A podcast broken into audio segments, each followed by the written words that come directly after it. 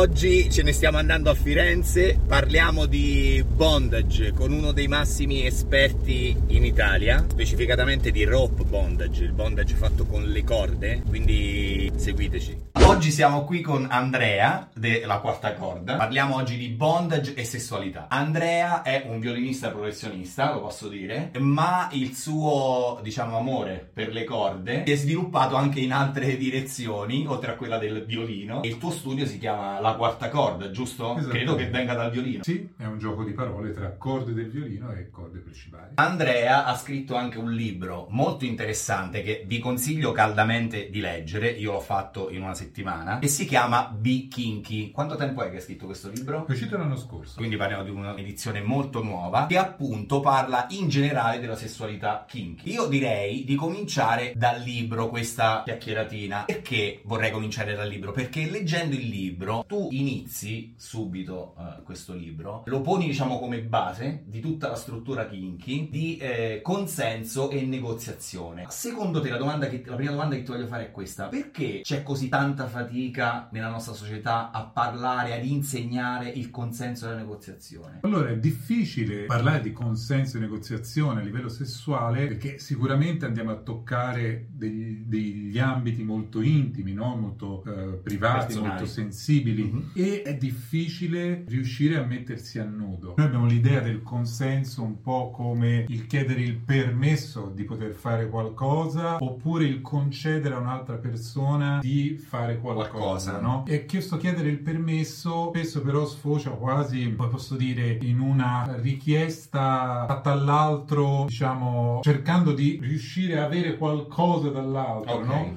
Più che a esprimere noi quello che vorremmo Ok, fare. non, non esprimere la nostra volontà, ma chiedere un favore all'altra persona. Esatto. La viviamo un po' così. Esatto, perché? Perché è un modo per proteggerci no, dall'esporci. In realtà l'educazione al consenso andrebbe vista non tanto come in questo modo, ma come la possibilità di esprimere noi stessi, no? E quindi di trovare proprio insieme un terreno comune che soddisfi entrambi, senza accomodamenti che poi rischierebbero di creare aspettative, Sì, creare sì, sì, sì, sì. richieste, creare diciamo una oblatività, no? Cioè Sì. faccio qualcosa Perché- per avere qualcosa in Ok, cambio. come se fosse diciamo uno scambio di favore. Esatto. Qui non c'entra niente, cioè è proprio il mettersi al nudo con l'altra persona e si fa fatica per questo motivo sostanzialmente. Certo, ma infatti il mio consiglio è sempre quello nel negoziare, no? Eh, non tanto di dire che cosa ti piacerebbe fare oppure che cosa non posso fare io con te, ma di dire io vorrei fare, Fare questo. questo. tu cosa vuoi fare? L'altro dice la stessa cosa e si guarda se questi... Cioè, diciamo, deve essere uno strumento propositivo personale. Cioè, io ti Esattamente. sto proponendo quello che secondo me sarebbe giusto o, piace- o piacerebbe fare. Tu come la vedi questa mia proposta? Esattamente. Nel libro racconto una storia vera di